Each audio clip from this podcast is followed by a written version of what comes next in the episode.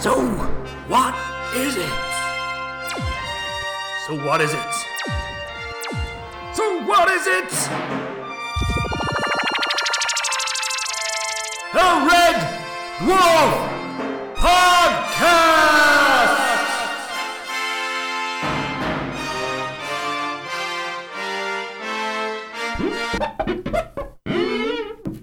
Series 5. So, what is it? A Red Dwarf podcast. That's right, we're back with Series 5. I always get very excited at the start of a series, and I can tell by the glowing little faces I've got in front of me on my computer screen that some of the people here are also excited. Yay! yeah. well, Yay. Matty, Matty, Series 5, you're doing well. You're getting through this thing. I am actually. Oh, do you know what? I was actually just thinking that. I was thinking, God, how many episodes do I actually watch now? But yeah, no, I'm get, getting through it now. 25. 25 episodes. That's a lot of episodes. Yeah, it's getting on, and there's been quite a few good ones. Um, would you say, Matty, this joins the ranks of good ones? I mean, yes is the answer, obviously, but you know, any any further thoughts on that initially? Um, this was it, this this was just a very good episode. I I enjoyed it. It was it was there wasn't like in the so in the last few series there's been like a big step up. I found each time there's a very visible big step up. This episode I didn't feel like there was a massive step up. It kind of felt more like a continuation of the last episode. Um, nothing wrong with that, but um, yeah, so it was like kind of just more as we were type of thing more than anything else. Yeah, I think when we were chatting mid-series last time, we were sort of saying it's sort of like it, it's it's groove, it's bedded in, isn't it? It's, it? It knows where it's sort of is and things that it's doing. And I've got a little section later on of, of things that maybe are recurring now. We've talked about this quite a bit over the course of things, but there are definitely a few things in this episode which start to fall into that category of oh, we've had that before, and it's now something they're doing. Uh, Were you getting that vibe, Dan? Yeah, there were certainly. We'll come to them. There's a few callbacks, there's a few things that are beginning to, to, to creep in. Now we're hearing them across series. They might be sort of recurring themes.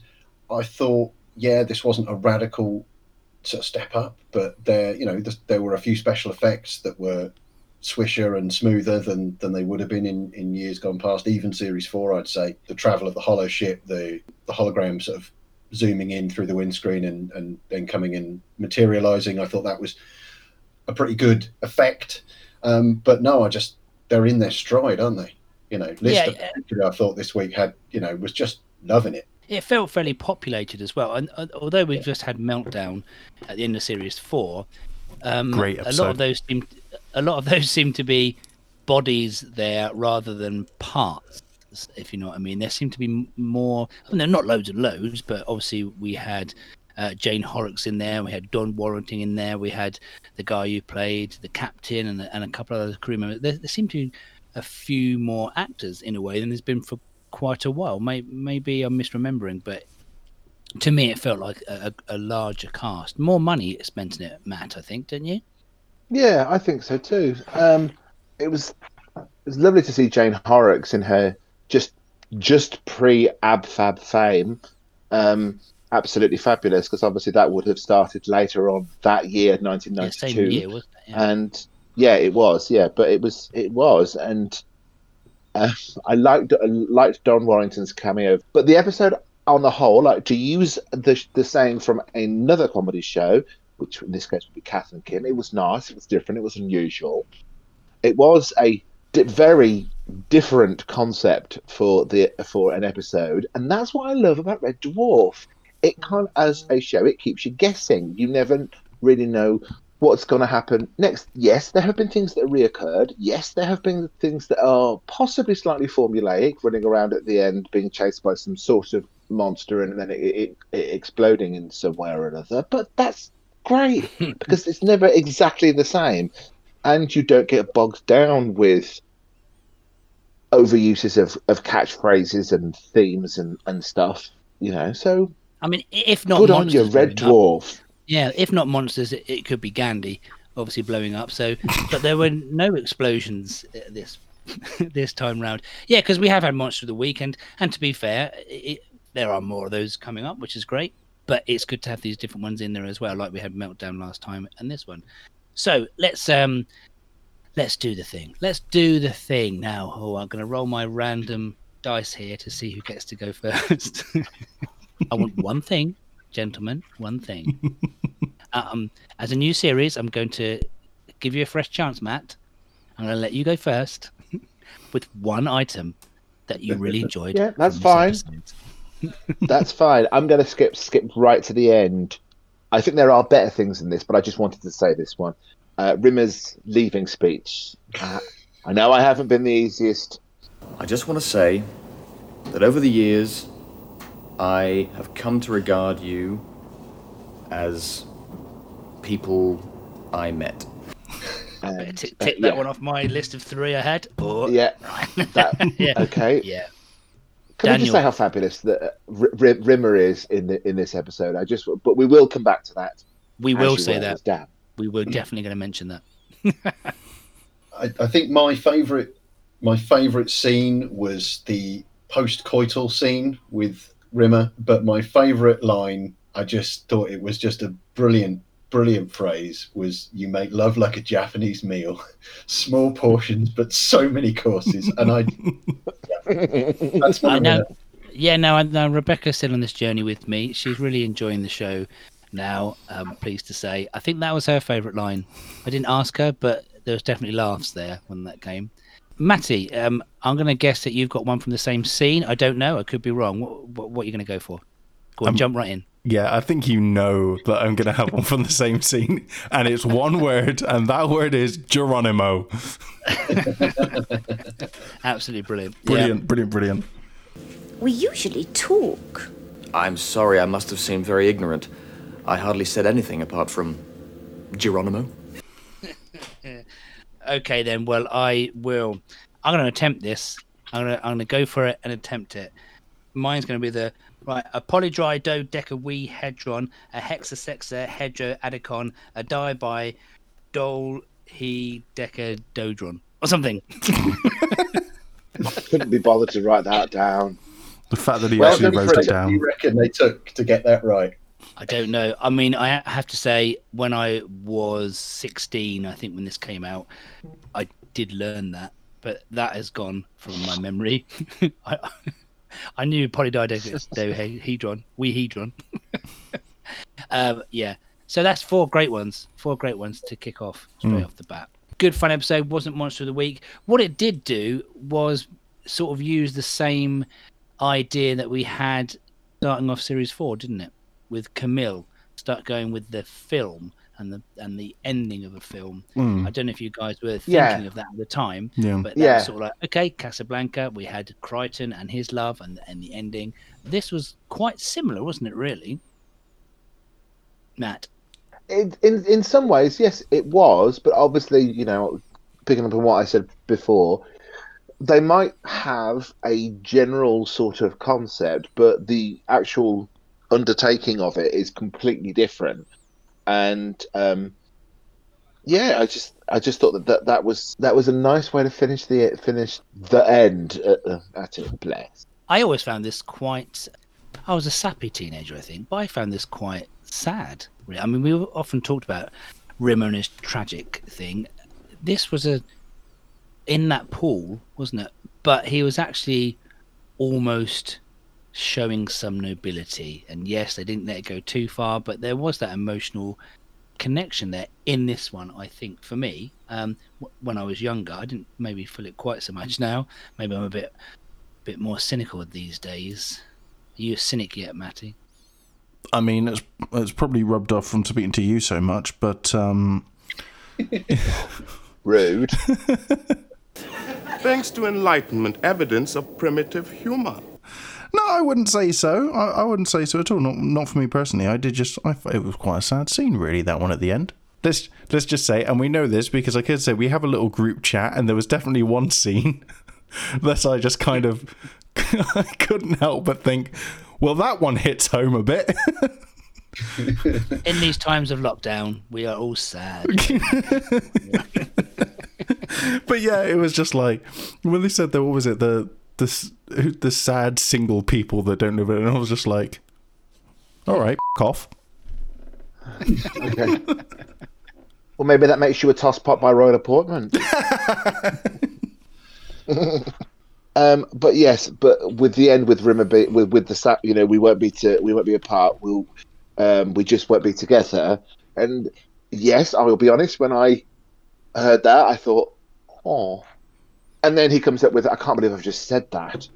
Going back into default Rimmer toss pop mode. Um, yes, but yeah, there Yeah, was it- there there was a, clearly an emotional connection between Nirvana Crane and Arnold Schmucko Rimmer. You're going to win, Arnie. You're going to get your dream. I promise you. You know, Yeah, I, dare, um, I dare say this is the the most emotional connection we get with a lot of Red Dwarf. I, I think going back to series two, we had Thanks for the Memory, Mm. and that was quite. I'm I'm struggling to find the word I want to say. That sort of um. It laid Rimmer bare a little bit, didn't it? Mm. You actually got to see he got upset, not annoyed at something He Rimmer was- had done, being a goit. mhm. He actually got a little bit upset because he had something that he held on to emotionally, not because he collects Yeah, you know, Hammond organs, but emotionally, and he was upset, and that provoked a reaction. I think and it made him it made him emotionally vulnerable. Yeah. Mm, and Now it's always interesting. Um, as I tend to uh, be a few weeks not behind, we're just ahead in our recording.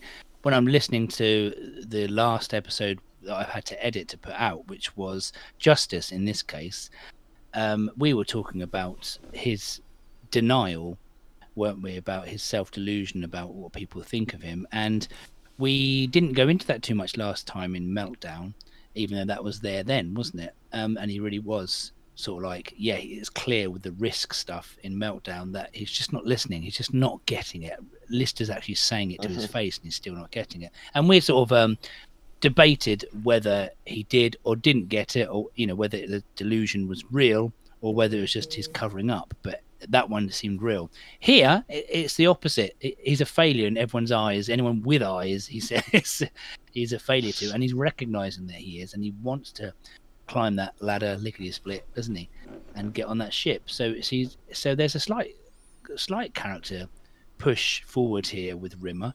Now we're not going to get much further, I don't think, but there's definitely a a swaying towards something different. So, although you said about not so many changes, Matty, I think, I think this was slightly more mature in some ways. Brains in the anal region. I was gonna- There's a, there's definitely a new level of maturity to this episode, but for other reasons as well.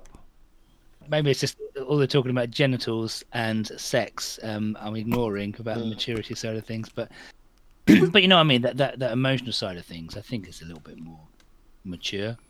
It's- It kind of put me in mind of the '90s film Demolition Man.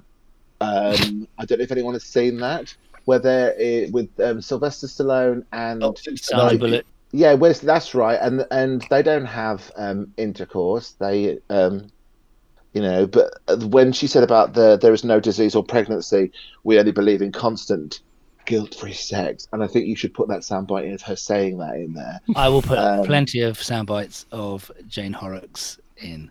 Yes, I, okay, That is why in our society we only believe in sex. Constant, guilt free sex. it it reminded me of that. Um, you know, the sort of futuristic, possibly slightly dystopian kind of idea of you know, but in this case, the act of physical lovemaking has become sort of it's you know, Recreational, compulsory. exercise, Yeah, yeah. Yes, yes. What is it? Floor three, three one, three thousand one hundred and twenty-five. The sports and sexual recreation floor. You know, I wonder if that's an idea that'll catch on with other companies. Well, what do you do when you want to have sex? Well, we go for runs.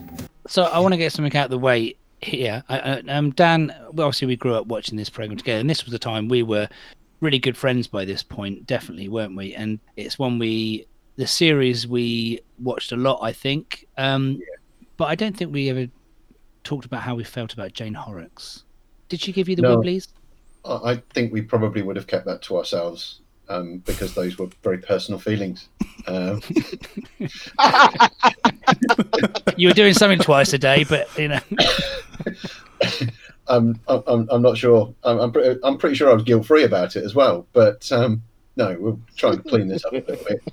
Um, adult content, not necessarily very mature. I I thought she was amazing. I thought she was absolutely amazing in this. She really, really was. She was, and yet most people would know would know her from Ab Fab, and obviously she's done loads and loads of other things as well. But at Have that a little time- voice, obviously, and stuff like that, isn't it? yeah, at Yeah. that time, I, I she wouldn't have been widely known, known by some people, sure, but um, oh, I just thought she was sublime in that role, absolutely brilliant. Of, of all the people who've popped up, I mean, you know, bearing in mind, you know, they Talk- probably, Talking of popping up, they probably thought about casting Tony Steady Hawk, on. so I'm glad, I'm glad they cast her, and she did very well. I can't see the emotional connection between Rimmer and Tony Hawk's Neither can I, the but it's same sci-fi. kind of way. you, you talked about having you know a, a, a bigger supporting cast, and I think the look of this episode compared to um, compared to Meltdown was there, there was more depth to it. I think there was you know the, you you knew with Meltdown you could see what was in front of the camera, but I didn't get a sense there was anything off screen. Whereas there was a ship, and you knew there was a ship, and we even had characters pop up who didn't say anything. There was uh, you know there was enough in there, and the quality. No offense to Tony Hawks, but the quality of the supporting cast, I think they just they sold their roles really, really well.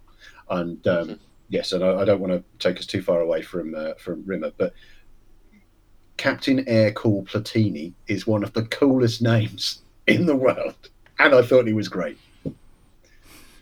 Air cool Hercule, wasn't it?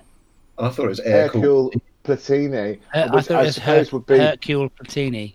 I've written down 'Cause they're- Hercule Platini. Well, I thought it was cool regardless. Captain Air Cool Platini, IQ 212. Randy Navarro. Wow. Basically, Great name. Mr. Rimmer, it's a ship of superhumans. And he did, he did quite the Ace Rimmer sort of hair flick there, didn't he? Yeah, he's great. I always, I always loved him. He's, he's a great character, great character. But even as you say, the the um, the Don Warrington cameo, really. Um, I don't know how that. Matty, how how aware of you, Don Warrington, growing up. Probably the, the three of us would have seen Rising Damp on our screens. Were you Miss aware Jones, of Miss him? Jones, I I mean, mean, he's been in loads of stuff since, hasn't he? But yeah, I, I, Doctor Who. I know. I say, I say, I know him. I know he's been in Doctor Who. I know him from Death in Paradise, um, and some shows like that. Obviously, I don't know him from anything earlier than that. Obviously, I only know him from the fairly modern stuff. But even now, he's well known. Mm, oh yeah, definitely. So, but that was good. I mean, I mean, even in our in our, our starting sort of great things, we didn't even mention that scene. Um, it's uh, it's a great scene, isn't it? The Lister to Red Dwarf. I mean, I think you enjoyed that, Matty, didn't you? You played this little rap. I did. Yeah, found on the internet. yeah. That was that. That. That. Do you know what? That was a bit that actually um made me laugh. Was calling him a smeg pot. Listed to Red Dwarf. We have in our midst a complete smeg pot. Brains in the anal region. Chin absent, presumed missing. Genitalia, small and inoffensive. Of no value or interest. And uh, was it talking at his anal region? I thought, you know, that that was that that made me laugh. That was a funny scene. Yeah, it was nicely done. I love the fact of, of Rimmer making his um, his um, packet of cigarettes into like a walkie-talkie. It's just really clever and, and really sort of like. Really I'm expecting sort a fact. I'm expecting And- a fact and- from and- Matty in a and- moment. Yes, exactly. I love the fact that you literally knew that there was a fact coming as soon as you know that. I, I, I'm I'm sort of aware there's some uh, an a fact there. Yes. and I can sort of see your face changing as well. Just love the fact that you can see me pick and go, here it comes, here it comes, here it comes. Um, yeah, so actually, you will see. Uh, so he obviously has a cigarette hanging, sticking out of his pocket. He actually sticks. Yeah, he has a little cigarette poking out his bit. He, um, he actually, towards the end of the scene, eats the cigarette. If you've seen that bit, he eats a cigarette. yeah, we, we, we watched it. Yes. Well, you did watch it. Okay, cool. Um, So this was um, completely unscripted and accidental.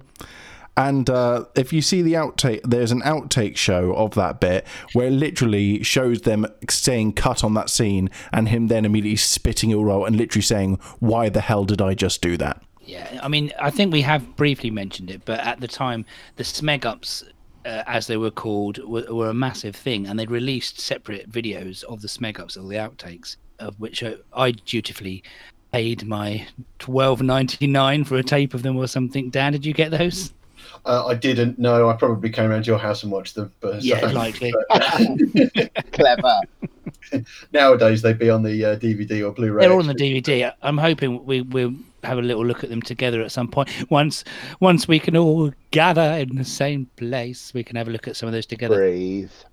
Yeah, Oh, Matt, we're, we're not apart. We're just not together. it's true. Wise words. I can't believe you just said that. But it's a great, great sort of a spontaneous thing for Craig Charles to do. It sort of like really helped. He was mm. proper scouse in that, wasn't he? He was, you know, Yeah, that's what I was trying to. I was saying before. He was really, he was getting like really, really spiking it, really pissed off, and I just thought, yeah, I actually wouldn't mind seeing him kind of whip out that hollow whip and turn that rude holograms derriere to burger mince. A- another one No. of my favourite bits. Yes, well, and I was going to say about bits that maybe didn't work. Now, unusually, even for me here, unusually, I, I've struggled to actually sort of come up with some, something here. I know we've said this before, and we do this for the sake of it a little bit.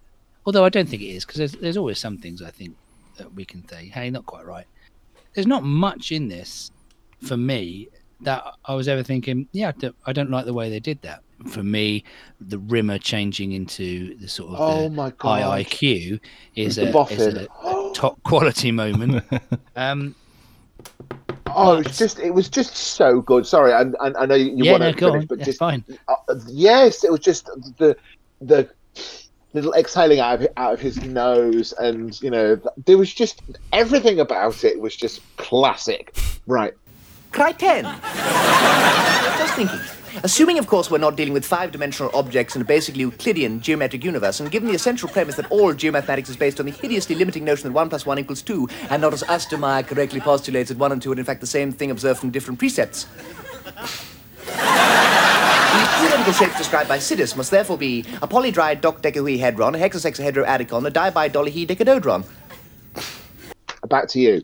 Yeah, no, no, I mean that is that is a classic moment, but but I, I always I love this episode, and I think it's because for me there's there's so little in it that doesn't work. I, there's not I, I couldn't really think of any jokes that I thought yeah didn't like that one or moments that they could have done better. That that's how I feel about it. I, I did. The the one thing I could scrape together is that when his mind patch fails and he has to run back to the ship, that felt a slightly dead moment, and there felt like there should have been some music to accompany it or something. That was it. that was my complaint.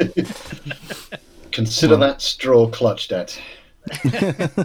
Um, Any I- other thoughts? from any- Anyone? Or, or things? I don't. I don't know if I don't know if I necess- I don't know if I necessarily agree with you. I think I think it was done a little bit too quick, but obviously time constraints. You know, it's only between you know, 25, 26 minutes. Because even that, Um, I, I felt the but- story was just right. That it was filled perfectly. Yeah, now yeah, again, yeah, yeah, the yeah. one, the one we were just, I was just editing again was Justice, where we had a long talk about the epilogue.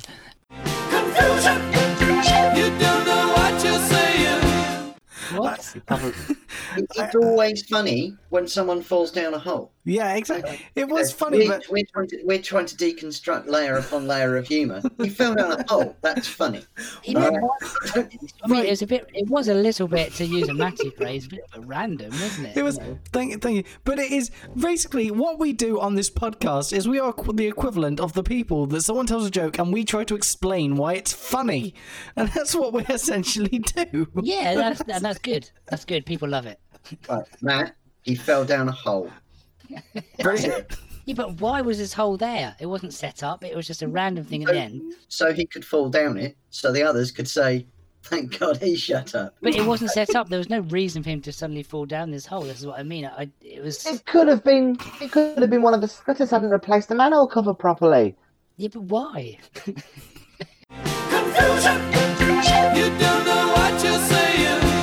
um, and the sort of the the mute the simulant at the end and all that stuff. And we said, oh, you know, it's brilliant up to this point, and then it dragged, and then we had different v- views about the epilogue anyway. Um, but this one, I felt filled its walls nicely. It, it was the right size completely. I have a question, and I I I agree. I couldn't find anything that I could be particularly critical about. The only thing I didn't really understand was why they were on Starbug at the start. Because they were watching. They were. It was their little cinema, wasn't it? I mean, they've got a cinema on Red Dwarf. Yeah, so that's just totally kind of tapped on that. Quite honestly, they've got a cinema on Red Dwarf. Why were they on Starbug? It, and it wasn't really alluded to. It's not uh, important, really, in the grand scheme of things. They just were. They were You know, they might have been coming, coming back from somewhere. I They, don't know. they were Yeah, on yeah. their, they were on their way back from scavenging scavenging a ship, weren't they? Because that's what they say, isn't it? They say on our way back from scavenging a ship. If they did and I've missed that, then you know that's me told. That's Yeah, just they, what, they may we- they may well have been, and I think this is one of the one of the changes I've got noted down though is they are going to start using that Starbug more and more from this point in this period in the show. Um, so it's something to watch out for actually. Um, whether there's always a reason for it, they get out of the ship and go and do stuff. So I mean that's fine. Whether it was mentioned or not, Matty, if you heard it, I'm sure that's right. I'm just it passed me by as well, and clearly passed Dan by too. Yeah, Dan, did you did you spot anything you wanted to bring up that you thought, hey, could be better? not without being, you know, really, really picky. I thought I'd have liked some. I'd have liked. I thought had a few lines, and I thought they were really, really good. He had to, you know, Kryten also didn't have masses to do, but his and Cat's interplay was was was absolutely brilliant, and I liked how they, when they were going over things that they'd done before, they did it in a new way, and it was even funnier again. So you know, more Cat, perhaps more Kryten, What? Am I the only sane one here? Why don't we drop the defensive shields? A superlative suggestion, sir, with just two minor flaws. But I think series wide, I mean, that, that's not a complaint in an individual episode, is Yeah, it? Really? Yeah, no, it, it, it, But- absolutely agree. The episode held together. It had the parts that it needed to. It was. I thought it was. Yeah, one of my favourites. But um, as you bring that up, I mean, that is one of the recurring things. Obviously, a joke they liked from White Hole um, was the a- an excellent suggestion, sir. And they used that, and then they built upon it again, and it like you say, it worked very well here.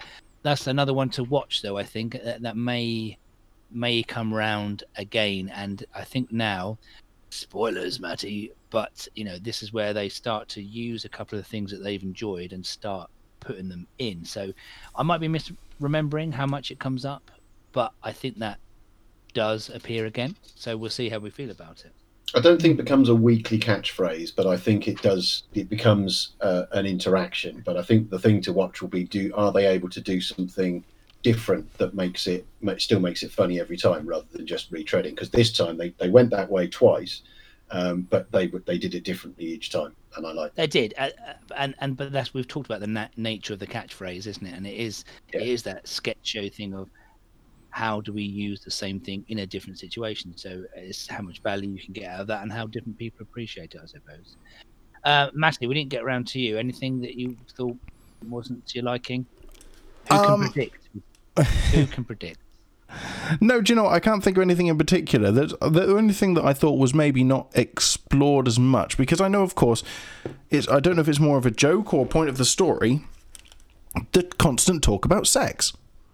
So the th- You thing- wanted to explore that more. is what no, I mean, what I'm saying is they kind of mention it about these, you know, the the the, the gym and the the sex areas, and that they have to have sex twice a day and things like that.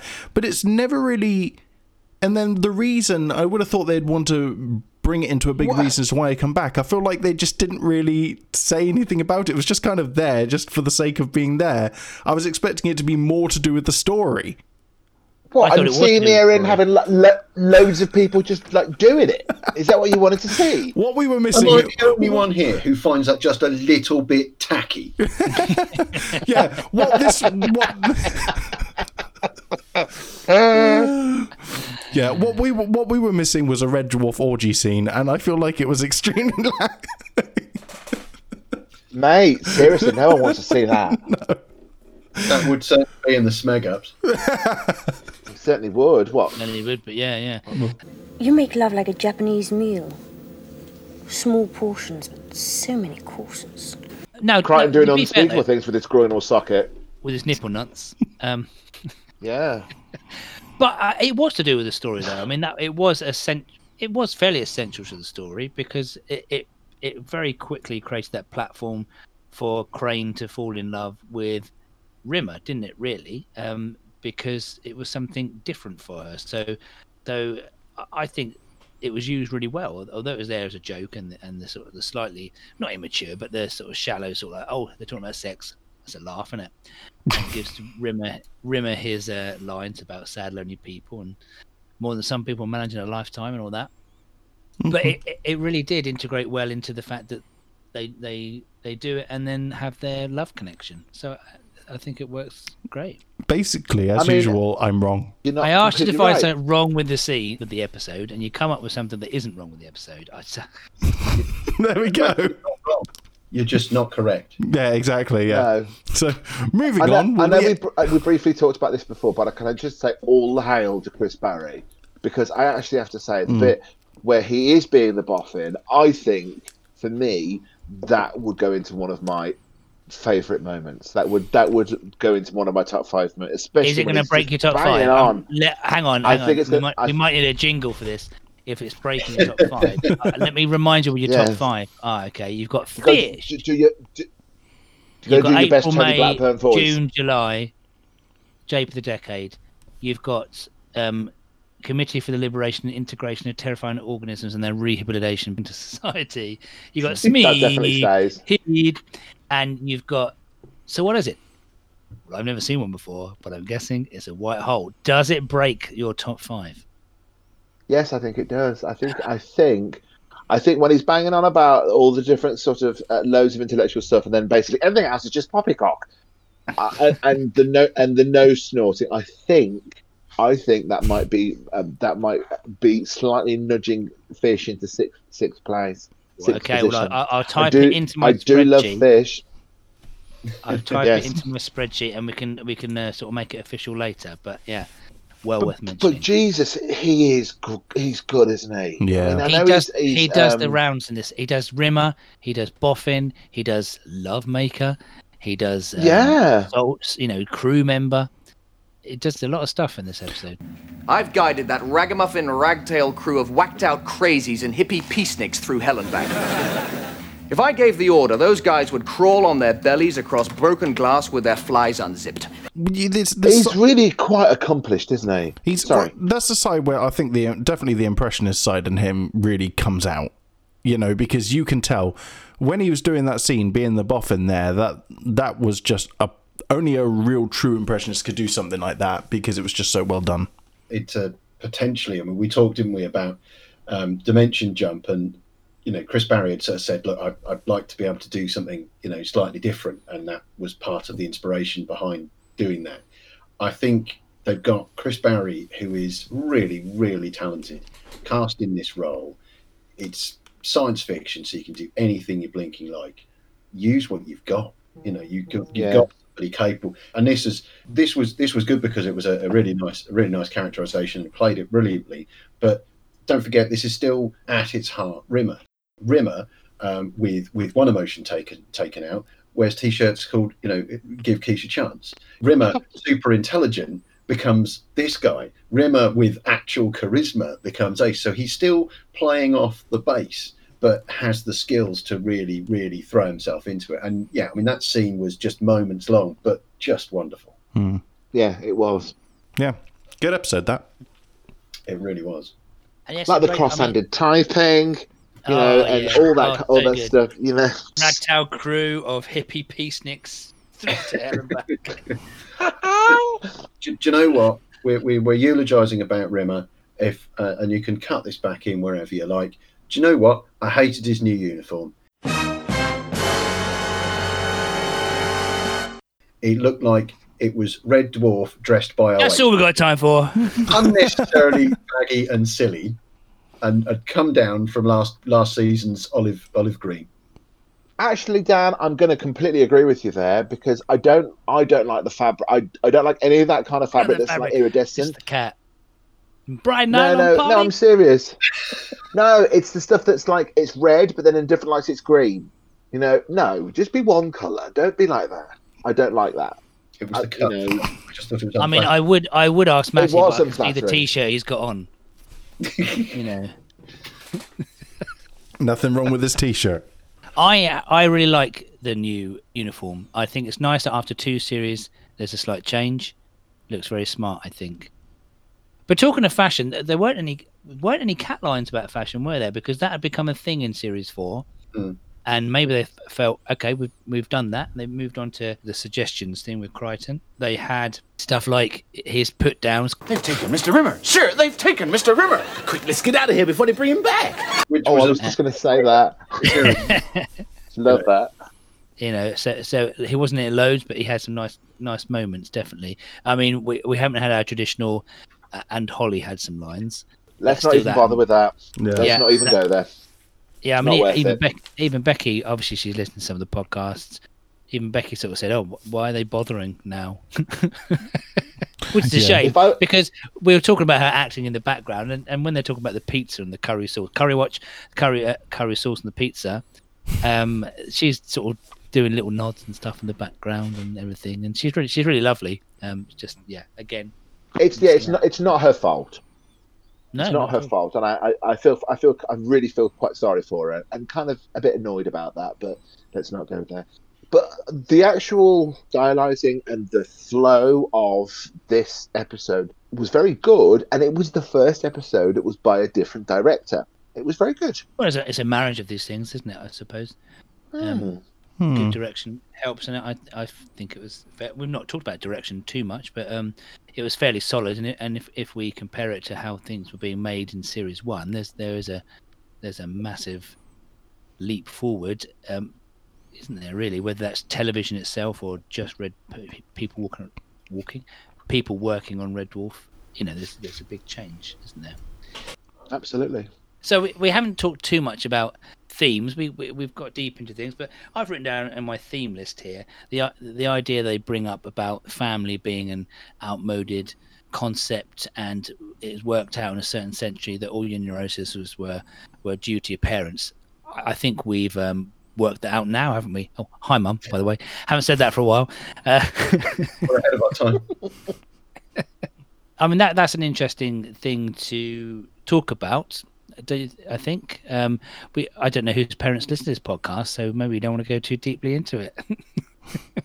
Mine don't. That's the whole problem. They just don't.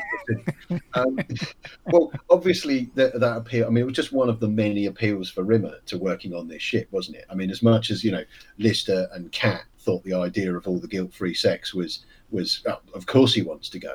Of course. Rimmer, i- i- in the in the front of his mind, wants to go because of all these um, because of these amazing people. But it, it's not just the people; it, it they and what they do, but actually they he he did feel like he could fit in, not because he was a genius, but because they had a lot of the things that he has problems with. They've sort of moved on from. Um, Yeah, so he can Very- he can touch things and stuff, and he can touch things. Um, it worked out that all his all his neuroses probably do come from his parents, based on oh, what he his lived do, his do, yeah. and he doesn't have to worry about being um, a half-wit, you know, hopeless, hideous failure um, uh, as a barrier to um, beautiful women having sex with him. So basically, Mm. his problems are solved by going to this ship. So I can see the attraction for him. Yeah, it, it- we haven't heard lots about other people's parents, so it was really about Rimmers in this one, wasn't it? our family's bad for mental health. Our relationships outmoded. Discuss. My mine are no good for my my mental health. I can say that much. Well, I'm gonna have to send a separate edit to my parents. Yeah, they're great. Families are wonderful. I don't know what they were talking about. It was madness. Families are the centre of they're they're everything basically. Cut Yeah. that in. Yeah, I always remember. I always remember all the inspirational words that my mum says to me, and then The other thing that was brought up as a, a moral thing was the idea of a mind patch being immoral. I guess it is. I mean, i- is it? You know, if we're talking about the the morality of bringing a dead person back to life as a hologram in the first place, and there's this technology that exists to give you a better intelligence, and you have a computer that is like a person with great intelligence. uh, You know, there, there's got to be a a moral grey area here somewhere. Is it immoral to take someone else's mind who's dead already? Well, you won't. You're not taking it from them, are you? I think you know if there was a morality to what he was doing, and in, in the end, Rimmer decides that he can't do it because of his feelings for Crane. It's it's the idea the idea that the only way to get on that ship is dead man's boots. That's where the morality bit comes in. I mm, know. Yes. Kryten says, "Oh, you know, it, it's dangerous, it's immoral," but actually, I, I, I wouldn't. I don't think that it is immoral because it's basic. It's just computer code uploaded and patched into some more computer code. It's played for laughs very, very well. But no, I think saying suggesting it's immoral is probably over egging that particular pudding. If I'm honest. I, I think it's the sci-fi comedy stuff Yeah. that we, we can't get through the the mud of that really because you know you have to have some boundaries that that make uh, them And if anything, it stop shows and that think. Rimmer will stop at nothing to get what he wants in this. So that, in that case, it's classic Rimmer. But I think we've we've already said, haven't we? You, you, you, we're seeing more and different sides of Rimmer this time, which I like. But if he wasn't if he wasn't using the mind patch, is it immoral for him to make a play to get on the ship? Say he was cleverer. Is that immoral to do dead man's boots? Well, that's the rules for getting on the ship. Hmm. And anyway, before he did the mind patch, he stood a 96% chance of failure to get on the ship. so he might as well have a punt, won't he? Sort of makes you think that the person who loses could join Red Dwarf. They're interviewing other people, but surely the moral thing would be to, at, at the very least, the loser to join Red Dwarf and be resurrected there. there, there may be a there may be a, a sci-fi reason why that wouldn't happen, but it did allow them to uh, it did allow them to interview. Well, we only saw them interview one, didn't we? We didn't get very far with the second guy, but uh, She was appreciated. Yeah, she Oh, was yeah. appreciative of the fact that she was dead. That was brilliant. yeah. we, don't, we don't do a lot of salvaging, to be honest. You don't really have much interest in horse riding or ballet. Fine by us, as long as we can have a curry afterwards, we're cool. Okay, well, guys, I, I think we've sort of like got gone through the most of the chunky stuff in this episode. Um, what? Let's go reverse order for any any last sort of uh, last things we want to mention. I think the one I'm going to bring up i- is when it's talking about um, the what do you do? I can't actually remember the lead up to it now. What do you do? Go for runs. so the go for runs made me laugh quite a lot. Although I haven't said as if I have to say that. There were so many in this episode. And when he was carrying that cross up the hill, any normal, realistic bloke would have mule kicked the guy on the left, clobbered the one on the right, had been over that green hill and far away before he could say Pontius Pilate. Not realistic. As if. I don't know who was next. Matty, let's go to you. Um, uh, the next one I got written down here is the side effects can be devastating. You could be reduced to a gibbering simpleton. Then the cat. Reduced? That's a good one. I mean, that, that's a great bit of writing in the sense of that that joke is obvious, but the the, the words right, isn't it? Yeah, exactly. The, re- the reduced is great. Yeah. Dan, hit Um, us. I, you make love like a Japanese meal. Now, I know technically it's the same point I made earlier, but I think it's such a good one. It's worth saying. So, I- that was, that God, was it a- was such a biggie. a crude setup, but uh, I'll, I'll, I'll my other favourite line uh, was an interaction between Rimmer and Kryten. Rimmer saying, "Wasn't it Francis of Assisi who said never give a sucker an even break?" And, and Kryten's into, well, if he did so, it was off the record. I just, yeah, great. But I even talk about that other line sort of spring up, and I'm hoping I'm not going to sort of nick anything Matt wants to say. Go, go on, Don't you you go. dare. You go, you go, and then I'm going to say what I Yes. say. Yes, on the slightly religious kind of note, they're talking about, at, the, at the start about the, the King of Kings, a simple carpenter's son who learns magic tricks like that and doesn't go into show business. Do any of us actually believe that for a second? There was a Rowan Atkinson sketch where, where they they said to him, "Do you do children's parties?" Yes. do you do children's party? That's a great one. We that was for Yeah, we are um, most amused, wasn't it? Um, no, the one the one I was uh, going to mention in tandem with Dan's was that same scene when he goes, "Even with the drag of your mind, it should work." Just a great little line that they sort of got in there. Yeah, yeah. You can still tell. I mean, you know, when when the, the prospect of Rimmer leaving, clearly Cat's delighted. Um, Lister's like, oh well, let's get the next guy in then. Uh, and Kryten doesn't miss any opportunities to, to really use that broken programming to uh, to quite passively aggressive. So he's not mm-hmm. necessarily out and out calling him a smeghead, but he's definitely undermining him, and that's delicious, actually. Yeah, talking of that, it, it made me think after all the sort of emphasis in series one and two about Kochanski, oh, we can get a new hologram in. Why wouldn't it be Kochanski? because that would be really boring for everyone else. Yeah, whatever, whatever. Hmm. Sure. And possi- possibly Clare Clare Grogan was not available, or they, that that woman that they can just stick the big hat on wasn't available either. Yeah, I- I think there are other options for recasting, but you know they've done it with Kryten. Which is true. the very the very last thing I want to mention is this the first we see of Kryten's handheld device he comes out with when he's looking at the new CGI video effects. Um, he holds this device. We haven't seen that, have we? Um, the thing in Meltdown with the paddles was kind of similar, but not. I know No, what you mean. No, that was of- a- that was a his little specific com- device. handheld console. Yeah, Yeah, I think this is his his catch-all analyzer for Yeah. everything, which is going to come up his- quite a lot. It's his, Tri- it's his I've called it a tricorder tri-scan. Yeah.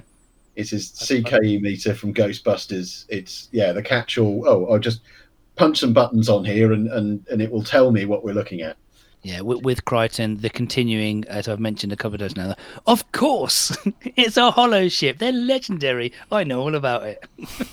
I do like the. I mean, obviously, it works as a personality trait, but you know, here's a computer. Why does he forget stuff? Oh yes, no, I've just remembered. But no, it's good. And and yeah, I mean, that would have been a line that you'd have had something funny from Holly before he finally said what it was in the old days. But yeah, we've we've, we've moved on. We're totally over it. We're, none of us can even remember the old guy. I mean, carry on. We're, we're we're more episodes away from the old Holly now than we had with him. So there you go. Sad times. These Bring him back. change. But but uh, I think a, a very good start to the series. Uh, I, I think you guys we seem to be on the same page roughly with most things there. So um, yeah, boring episode really. Uh, not enough arguments.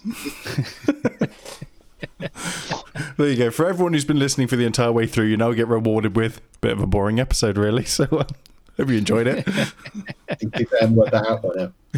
hope you're enjoying your subscription yeah, with if, us. if they've got if you've got this far, you know you're stuck with us now. I mean, you, you can't stop listening.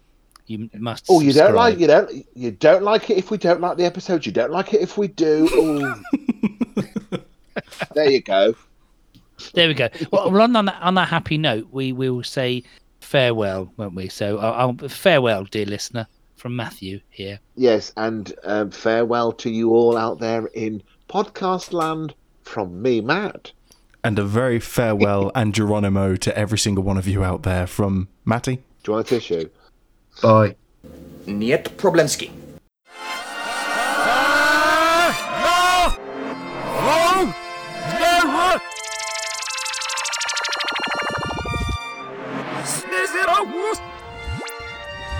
Is it a wuss?